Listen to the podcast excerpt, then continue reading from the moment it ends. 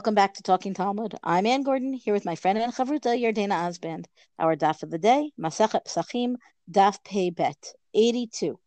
Of course, our daf 82 begins on 81. We've got a Mishnah uh, at the very end of the previous daf that is really the the precursor, the prelude to everything that's going to come on the first part of Amud Aleph of 82. Uh, and basically, we're talking about wood and how certain impure um, aspects of the Korban Pesach would end up being burnt. So I'm going to read a bit of the Mishnah, but not all of it, and then jump back to back to our daf. If most or all of the Korban Pesach was rendered impure, sorfino to lifnei habira, it's burned before the Beit Hamikdash, from the wood of the arrangement. What's the wood of the arrangement? It's the wood that was on the altar that was given, you know, to the the people who brought that korban pesach, and that's what it's for. It's for this purpose of burning. But then, miuto, if only a smaller portion, a minority of the korban pesach uh, was burned, so then vanotar sofinoto b'chatzrotehem o al gagotehem me'etzei atzman. Then the people need to burn it, but what they burn it with their own wood, and they burn it on their in their own property, in their courtyards, on their roofs, whatever it's going to be. It's no longer going to be a, a Beit Hamikdash burning because it's less than most of the Korban Pesach. And then, and this is where we're going to talk about this as we get into the Gemara, the tzaikanim, the miserly people who don't want to actually have to expend whatever funds it might take to have their own wood be part of this burning, they would actually come and burn in the Beit Hamikdash in order to benefit from that maracha, from the arrangement that's set up on the mizbeach on the altar for this burning. So the Gemara, you know, of course, jumps right into this, but we're going to skip down.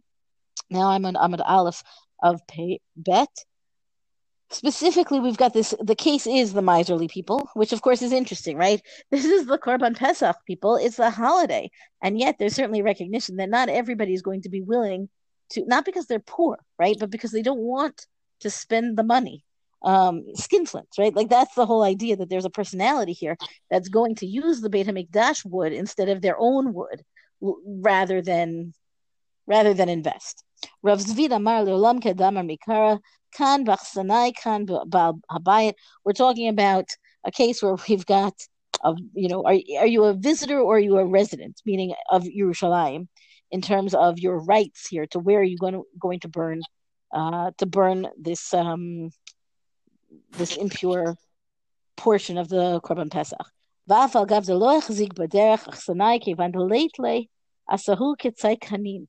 they did not set out on the road yet, meaning they're visitors right? But the visitor can use from the core from the wood that's on the mizbeach because not because they're misers, but because they they don't live there. Um, but the tzaikanim, right? They if you don't have your own wood, then you get treated like a miser because because of exactly this. They the the misers would burn it in the Beit Hamikdash as opposed to on their own property, so that they could get the benefit from the wood of the of that formal arrangement. So now, of course, again, I think this is it's a problematic personality trait, really. The fact that the halacha accommodates it, I think, is fascinating and again speaks to the point of recognizing all of the different ways people need to be keeping halacha, right? So the halacha also addresses them. The Gemara continues though, because it says, uh, I'm jumping a bit. But if people want to take the wood from that maracha, from that arrangement that's in the Beit Mikdash, and they want to use it in their own courtyards, ain shomin lahen, you don't listen to them, right? Because what if you would then use that same wood, which is mizbeach wood, it's, it's holy wood, used for this purpose, sure, but not for some other purpose. And so the Gemara says, Dilma paishan minaihu va'atu bahuli de takala. Because what could happen? You could end up using wood. It's wood. It's just in your house. It doesn't look any different. You might end up using it for some other reason, and that would be really a big, a big miss mishap. Is the nice way to put it, right? That's what I've seen in in one of the English translations. There are other ways to describe it as well. So then the question is, why couldn't you just burn the carb, the this the impurity, right, before the mizbeach with their own wood. Like, say you don't want to burn it in your own courtyard, but you could bring your own wood to the Beit Hamikdash. Not if you're a miser. If you're a regular person and you would make that, you know, make that, I don't know what donation. Why do you need to have the wood be from the maracha, from the arrangement that's already there? And alternatively, why do you have to have your own wood if what you're doing is burning it in the in your own home? So really the first case is, you know, why is it not in the why do you not bring your own wood to the Beit HaMikdash? Rav Yosef Amar. The position is very clear. You don't want to embarrass anybody who doesn't have the means to bring his own wood, right? The idea is you show up with your korban, you show up with your wood. What if you don't have the money for the wood? It's going to look very obvious that you show up with a korban without the wood. So the idea is that they they don't want anybody to know who's got who doesn't have the money to do it, right? That would be an embarrassment for them. Rav Amar. So there's a, I would say we can look at this, you know, more in a more positive light, a more benefit of the doubt kind of light, or with greater suspicion. And suspicion is exactly the word here that Rava uses. It's because of suspicion. What's the concern? That people would bring their wood, they would burn what they need to, they would have leftovers because they would, of course, bring enough to make sure that they could burn it, and then they would take whatever's left over, they would bring it home.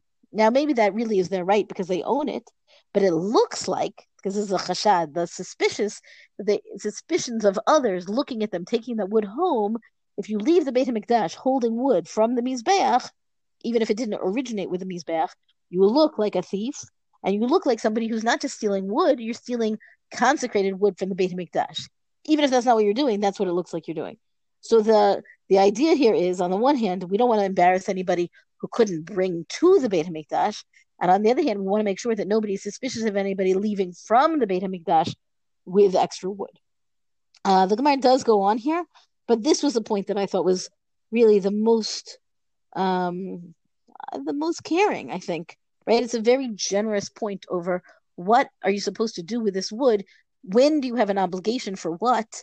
where the halacha seems very clearly to be paying attention to the eyes of the congregation on any uh, you know the large congregation at large on any one person and what they're doing and what they're able to do and how they might then feel about it which i think is worthy of a whole lot of attention in just a very few words on the daf. I, it, it's an interesting thing that you know what they talk about here this whole thing with the wood and um, i think the public pressure that's put on on this whole aspect you know trying to embarrass certain people or recognizing how public funds could sort of be misused if they're available to people um, i think this understands people very well unfortunately not it's not speaking nicely necessarily about people but i think it understands what people really can be like yeah i mean and we know this right we know this from uh, you know, we live in the world, we know. Right. And I think like the temple is a shared public space. So you're going to have people who, yeah, they can use it, but they may not be using it exactly the way that it was meant to be used. I think that there's right. We might fall. I might fall into the trap, let's say, or the the uh, prejudice that if it's about the Beit Hamikdash, well, clearly we're all going to do everything exactly the way it must be done because hello, it's the temple and it's holy and it's beautiful and right. And the answer is well, people are still people. And the halacha might want to have an ideal where everybody's doing ex- everything exactly right because it's a temple and consecration and so on. And then it kind of backs off that and says, well, we know that there are people who are going to be, you know, outside of that inner circle of the people who are doing the right thing. I don't think it says everybody's going to be doing the wrong thing. No, but it but it's interesting to see sort of a section of law being catered to, you know, that small group that isn't doing the right thing. Right. Yeah. So I'm going to move on to the next. Well, I mean, this really is the first Mishnah here, but you know, because the p- previous Mishnah was on the other daf, um, which talks about what do we do if the Korban Pesach was taken out of Yerushalayim or becomes Tameh. And so the Mishnah says, right, a Pesach nitma, right? It was taken out of Yerushalayim. In other words, I don't know, for some reason you packed up some leftovers, um, you know, that you said, oh, I'll eat it in an hour, you know, before you had to finish eating the Korban Pesach. You left it in your pocket or it becomes tamei, right? Yisraf miyad. As soon as you discover it, you basically should burn it right away. Nitmu habalim osha metu, right? But let's say the owners become tamei or died, right? Before the korban pesach was actually eaten. to bar suratot. So then you leave it for its appearance to change. So, you know, we've seen this concept introduced before, but the idea here is, is that for certain korbanos, right, if something happened to it, we're not going to burn it right away, but instead we're going to make it until it's under the category of notar, right, or nosar in uh, the way I feel like that's one of those words I never say with, I would always say Ashkenazis, but, um, but I idea, never would. Right. So but notar, but it's, it's, the idea is that it's been left over, right? It's past the time of when you're allowed to eat it. And so then you would go ahead and burn it. But that's the idea of saying its appearance must be changed and that you're not sort of burning the korban, you know, when it sort of has its prime meat appearance, like with when the meat looks like when it's supposed to be eaten. But instead, you're burning it when, you know, something has already changed to it. It's leftover meat, basically. So that's what you do for it. V'yisraf b'shisha and it should be burned on the 16th. You don't burn it actually on the 15th. Rabbi Yochanan ben uh, uh, ben Baroka Omer, so he says, Avze yisraf even this should be burned at once, lefisha ein loachlin, because nobody's going to eat it. So what are you waiting for? You don't need to make it no tar. In other, right, you just should go ahead and burn it basically. And so the Gemara wants to basically figure out, well, what's the source for this, right? That you need to burn uh, these things. So it says bishlama tama, right? It's understandable, right? Tame, that if it becomes tame, you're going to burn it, right? Kativ v'habasar lo right? Because it says that basically um, explicitly in a pasuk that appears in Vayikra and Perek Zayin, uh, pasuk Yoted 17, chapter uh, uh, verse uh, 19, right? Which is talking about any kachim kalim, um, and um, uh, oh, and maybe we should do that. Do you want to explain what the difference is between Kudshim Kalim and Kudshim Kudshe Kadosha? I think that's important for us to clarify here on the staff. Yeah, sure. I can talk about this. Um, the it's again one of those things that we're going to come to in another masecha down the road when we get to the literal meat, pardon me, of the korbanot. But um, it's one of those things that you have to know everything before you can know anything. So here we go. I'm going to start with the Kodesh Kodashim, right? Because basically they're the Kodesh Kalim are simply more lenient and they have more leniencies built into how they are offered. And basically, so I'm going to say like here we'll talk about the Kodesh Kodesh Kodashim, which is more restrictive. So, for example, where you shecht the Kodesh Kodashim is in the northern side of the Azara. It's very specific. Whereas Kodesh Kalim, you can do it anywhere in the Azara right? That's in the in the courtyard of the Beit Hamikdash, in the area where these animals were offered, were were slaughtered. Okay, and the Kodesh Kodashim, you have one night and one day, or rather one day and one night from when you shechted. That's the time period that you have to eat it. But for the Kodesh Kalim, again more lenient, you have two days and one night. It's a lot more time if you think about what it takes to finish a korban right? The Kodesh Kodashim, you can eat it only in the Azara. So that already is going to limit who's participating in the eating of it as well. That's where it's done. Whereas the Kodesh Kalim, you eat in Yerushalayim anywhere in Jerusalem. So it's a much broader perspective. And who is fit to eat the Kodesh Kodashim? Only male Kohanim. So you now you understand it's really a temple sacrifice for those who are in the temple. Whereas Kodesh Kodashim Kalim are Kohanim and Yisraelim, and again, they could be anywhere in Yerushalayim. So you've again expanded your pool of who's participating here. And then lastly, and this is an interesting discussion point, but for a really another time, the question of who gets the skin of the animal, the hide of the animal is the right word, I'm sorry. Um, so for the Kodesh Kodashim, that's Kohanim. And for the Kodesh Kalim, it goes to the owners of the Korban. So all of the details of the Kodesh Kalim end up being, they're just a bit more lenient in terms of, you know, what specific um. And with this, then, Yardena, I'm going to hand it back to you because we need to spend, we'll spend time delving into these, you know, when we get there. But the Kodesh Kodashim, that's the Ola and the Chatat and the Asham and the Shalmei Tzibur and certain Menachot, right? Those are the korbanot that count as Kodesh Kodashim. And examples of the Kodashim Kalim, you've got a Shalmei Yachid, korbanot Todah, a Bechor, Maser, and most importantly for us, the Korban Pesach. Right, great. That was a good uh, summary there. So back to our uh, daf here. So you know, so basically, right. So the Gemara here is talking about just back. So we go to this uh, Gemara that's really referring to just the Kudshim Kalim. So I think that's important, and and just remember that later, uh, because that comes up again in the daf. But the question here is Ella Yotze Minalam. But where do we know that if you take it out of the boundary? In other words, if you take it out of Yerushalayim, why would you have to burn it? Maybe you should bury it. Maybe you should, you know, wrap it up nicely and throw it into the garbage. And so the Gemara says, Dichtiv, Hein lo huva etama el hakodesh uh, penima. Because it says, um, and now they're going to quote also, this is from Vayikra, but this is Paragud, Pasuk Chet, chapter 10, verse 18, where it says, Behold, right, the blood was not brought in into the sanctuary within. Now, what this is talking about here is, is that this uh, pasuk is talking about what happened on the day that the Mishkan was inaugurated, right? Like the Mishkan uh, started to be used, and Aaron and his sons, you know, basically become the Kohanim. It's also the same day that Aaron's sons, Nadav and Avihu, went into the Kaddish Kedoshim, right, with uh, you know, with that incense that they brought, and they get burned by fire. So part of what's being discussed here is, you know, what was actually what were some of the uh, korbanos uh, that were brought for that day because of the Mishkan and the Kohanim. It was also Rosh Chodesh Nisan, so you had to bring this Rosh Chodesh Musaf offering, and part of that is a uh, a goat, right, a male goat that's a chatas, which is also brought.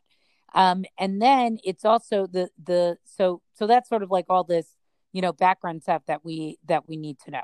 Um, and so basically, so this pasuk is for, is from there that's going on, and then the Gemara then relates sort of a conversation between Moshe and Aaron, right?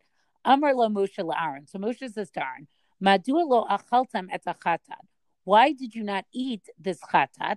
Shama nichnasta ma lifnei. Maybe it's because the blood went into the innermost, uh, you know, the innermost part of the of the sanctuary right? So normally the Rosh Chodesh Chatas is what we call sort of an outer Chatas, I guess would be the way that some of the English commentators explain it, right? It's it's the the blood is spilled on the outer Mizbeach, right? And if that blood is brought inside, right, it goes sort of past into the inner part of the Beit Hamikdash, it's disqualified and you're not allowed to eat it. So Moshe basically sees that what did Aaron do? He burned the entire Rosh Chodesh Chatas. And he's trying to figure out why is it that Mo- that Aaron didn't actually eat it? So you need to really go through. Um, you basically have to go to Paraguda Vayikra and sort of read that whole story there and see what happens there. So so that's a tip that I would give everybody here. So what does he say back to? So Aaron says back to Moshe, Amar lo love. He says no. Amar lo shamachutz yatzta. So Moshe says to him, okay, maybe he went outside of its boundary, right? In other words, maybe it's not, not that the chatas went to the most inner part of the mishkan, but maybe went outside of the courtyard, which again would disqualify that korban, and you would actually, uh, you and maybe that's why he burned it. Amar lo laba kodeshaita. So Aaron says to him, no, it always was. It was always in the courtyard. Amar lo iba kodeshaita. So Moshe says to him, well, if it was in the courtyard, right? Vehain lohu va'atama el kodesh panima. Right then, by what you said, right, and then they quote this pasuk, right? Be, you know that its blood was not brought into the sanctuary, right? So therefore, what it was in its boundary. So why didn't you eat it? So this sort of implies this conversation that had it gone outside of the boundary, or it had gone inside the sanctuary. In other words, if it went side of the boundary in either way, it would have to be burned. And that's how we learn that when an offering leaves the boundary, it'd have to be burned. Now, what's amazing about this proof is, is that essentially it's sort of bringing a conversation that you would really have to read quite deeply into the words. It's not an explicit conversation, but this is the proof that it wants to bring for how do we know that uh, meat that leaves its boundary needs to be burned. Now, the Gemara then is going to go on and actually try to say why this is not necessarily um, a good proof. And again, the proof that it's going to use is talking about the the coach the the Kadshe Kedoshim versus the Kudshim Kalim, and can you learn things uh, from each of those categories? And that's why you know one to the other. But it's interesting that they sort of develop this as a proof. I mean, it's essentially I don't want to use the word creating a conversation because it's really based on the psukim itself, but it's inferring a lot of extra information which does not appear in the text. Now, just to and then Anne will talk about this afterwards you know, so if you go a little bit farther and go to the top of Amud Bet, there's a little bit of a, a, a continuation about this, right? Which says Ulatana Deve Rabbah bar Avuha, according to the Tana of, the of you know the house of Rabbi Baravua, Damar Afilu Pigol Town Ibur Tzura, which talks about the case of Pigol, that even in that case, right, where the animal itself becomes a problem, right, you have to do a, a, a change of appearance before you can actually burn it. And so they go through where do you know this from? And so it says minalan yalif avon avon minotar, right? So do, so basically they're going to do a gezerah shava using the words avon avon um, in the case of in the case of notar. And so they're taking again a pasuk from Vayikra, Perek Zayin pasuk Chet, and again a pasuk in Perek in Perek Yutet pasuk Chet, um, where both says the word avon.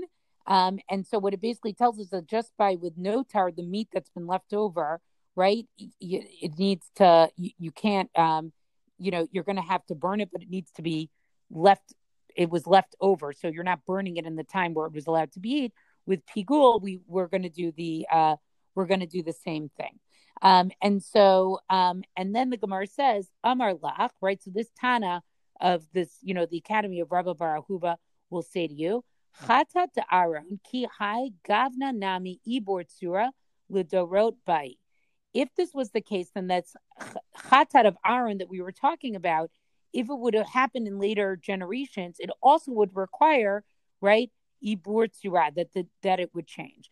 But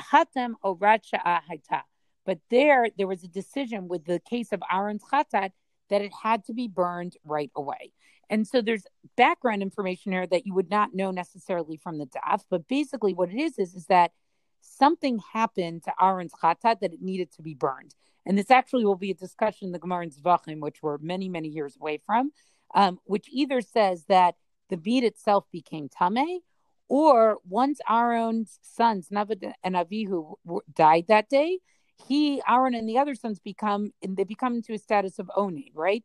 They're basically mourners, and in mourner is not allowed to eat any kadosh food and so therefore they basically had to um, they had to burn it right away so uh, uh, what i'm taken by again on this whole daf is when it comes to this concept of needing to burn something we're going to use this model of this first chatas of Aharon, which did not get eaten, which Moshe seems to be puzzled by, as a methodology or a proof. The Gemara brings a conversation which according to the Torah, doesn't actually take place, but you know, they, there's a Masorah here that it did actually take place.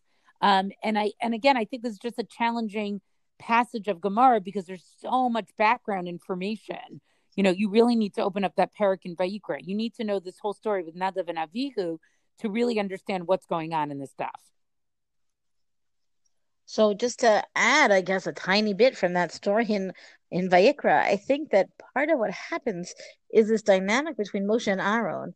Uh, like, let's set the scene, right? So Nadav and Avihu have just brought, they've offered an Ish Zara, Asher Lotziva right, that God did not command them to bring, and they are burned on the Mizbeach in a wild conflagration, right? The fire comes down from the heavens and and I have to imagine that whether this is and the midrashim here, you know, mostly think that uh, that Bnei Aaron did a very bad thing, and that's why they have this very vivid, terrible death. And then there's a few midrashim that will take the other approach and say, no, they were like being holy like a korban on the mizbeach. But either way, if you are their father, you are in mourning. Right. And there's got to be some shock. Nobody expected for this to happen. So then when Moshe comes forward and says, you know, hello, Aaron, handle your korban the way you're supposed to, right? The backdrop of they just did this korban that was not being handled the way they were supposed to. I can only imagine that Moshe was very edgy about this, right? This is his nephews, that everything should be done exactly the way it's supposed to be done. Moshe wants everything to be done exactly as he said they should do. And then Aaron speaks back to him and says, and he says, I'm reading here from Vayikra Yud Yutet, the 19th verse of the chapter 10. Um, Aaron and Moshe הן היום הקריבו את חטאתם ואת עולתם לפני השם, ותקרנה אותי כאלה, ואכלתי חטאת היום היטב בעיני השם. See this day, they brought their sin offering, their burnt offering before the Lord, meaning he's talking about a burnt offering. That's his two sons. And these things that have befallen me, right? That these v'tikrana oti, this happened to me. Were I to have eaten the sin offering today, do you really think? Now I'm in, in, interpolating some of my own words, but that's a hayitav. Would it really be good in the eyes of God? And finally, Moshe accepts it. It takes a little while, right? And then he says, "Oh, okay, you know." Aharon's case here has a point. He's got a point on this specific day when all of this has happened. I feel like the brotherly dynamic and the leadership dynamic and the real life circumstance of what happened in the Chumash having impact on the Korban, um, you know, Aaron's offering of this, which is, and I know Yardena, I know you talked about this, right? That it's a, it's a one of a kind, right? That circumstance, that day never happens again because it's the Hakamat Mishkan, it's the establishment of the Mishkan. So, so on the one hand, it's we could just leave it as a, that's their story that was only them. And instead i think we gleaned so much from from it in terms of what's appropriate and and so on. Yeah it's uh you know it's an interesting story. I always for me it's a troublesome story in Vayikra itself where it takes place. Um and i think we tend to read it as narrative and but seeing how they're going to learn sort of like final halachot on korbanot um and and also the idea that Moshe sort of didn't understand what Aaron was doing. Um, it's it says something about that dynamic between Moshe and Aaron. Like you would have thought that Moshe understood or or totally got what was going on, and we're basically saying he didn't. I think this whole dynamic in this story between Moshe and Aaron, um, we could spend a lot of time discussing. Um, and there's something uh, almost point. I mean, there's almost something like unsaid, even the way they record this conversation where Aaron sort of just doesn't come out and say exactly what's going on. Um, lot to unpack here. So that's going to be our daf discussion for the day. Rank us reviews on all major podcasts. Thank you to Rabbi Michelle Farber for hosting us on the Hadran website. Let us know what you thought about the staff on our Talking Talmud Facebook page. And until tomorrow, go and learn.